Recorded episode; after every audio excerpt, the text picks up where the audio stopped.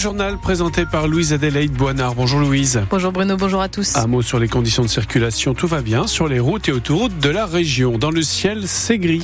Oui, des nuages qui vont rester pendant tout l'après-midi dans le nord et le Pas-de-Calais qui vont même se transformer en averse du côté de Berck et de Boulogne-sur-Mer en fin de journée. au niveau des températures, on est en moyenne à 6 à 7 degrés cet après-midi.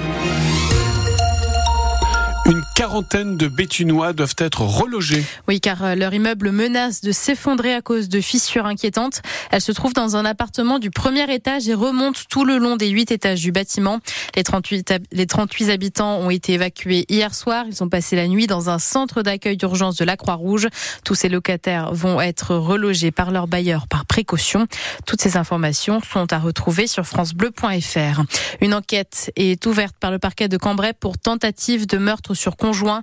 Une femme de, 5, de 45 ans a été renversée en voiture par son mari hier à Abancourt. Elle est dans un état grave. Son conjoint est en garde à vue. Des cartouches de cigarettes et bientôt des cartouches de fusil dans les bureaux de tabac. Le gouvernement souhaite permettre aux buralistes de vendre des munitions dès le mois de janvier. Comme il y a peu d'armureries dans le pays, le gouvernement compte sur le maillage territorial des tabac presse. Une idée qui plaît aux buralistes car elle leur permet de continuer leur diversification, Alain Ginestet. En tout cas, les buralistes souhaitent pouvoir le faire à la faveur de l'allègement des certifications nécessaires pour les activités périphériques au métier d'armurier. C'est justement ce qui est prévu au 1er janvier 2024 pour vendre des munitions de chasse. Le ministère de l'Intérieur ne cache pas que les 23 300 bureaux de tabac à travers la France sont un atout pour diffuser ce type de produits. Mais cela reste des munitions. Les buralistes qui voudront les vendre devront obligatoirement suivre une formation de deux jours afin d'obtenir obtenir dans un premier temps une certification, puis éventuellement un agrément pour la vente de munitions, agrément délivré par les préfectures. Les buralistes sont depuis longtemps déjà engagés dans une démarche de diversification de leurs activités pour enrayer les pertes liées à ce qui faisait autrefois leur succès, le tabac bien sûr, mais aussi les timbres ou encore les vignettes automobiles. Cette mesure pourrait arranger les 56 000 personnes du Nord et du Pas-de-Calais qui ont leur permis de chasse.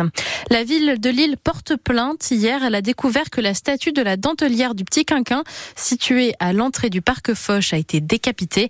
Les équipes s'activent pour restaurer cette statue qui était une réplique seulement de l'original. Le LOSC est le grand favori de son match contre l'OL ce soir. Et oui, car les footballeurs lyonnais sont derniers au classement de Ligue 1 et leur saison est plutôt catastrophique. Alors que tout roule pour les Dogs en ce moment, ils en sont à 6 matchs sans défaite et ils sont quatrièmes de Ligue 1. De belles statistiques qui sont peut-être liées à la présence d'Edon Zegrova sur le terrain. C'est l'arme secrète du LOSC grâce à ses qualités offensives, Sylvain Charlet. Et Don Zegrova est impliqué sur les sept derniers buts inscrits en Ligue 1 par le LOSC, en marquant, en donnant l'avant-dernière passe ou la dernière passe. Avec Yazice qui va trouver Zegrova côté droit, qui a un peu d'espace là-bas.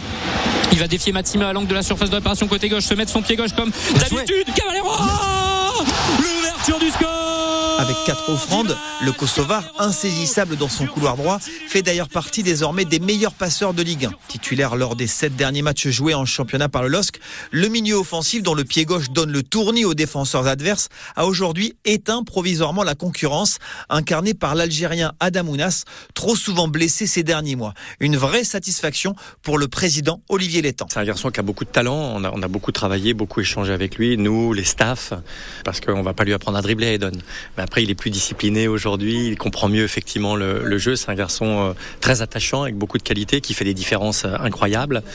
C'est encore un jeune joueur qui doit encore progresser et qui a encore euh, un axe de progression qui est, qui est très important. À 24 ans, Edon Zegrova semble donc aujourd'hui enfin épanoui à Lille, lui qui avait signé au club en janvier 2022 en provenance du club suisse du FC Bâle pour un montant de 7 millions d'euros.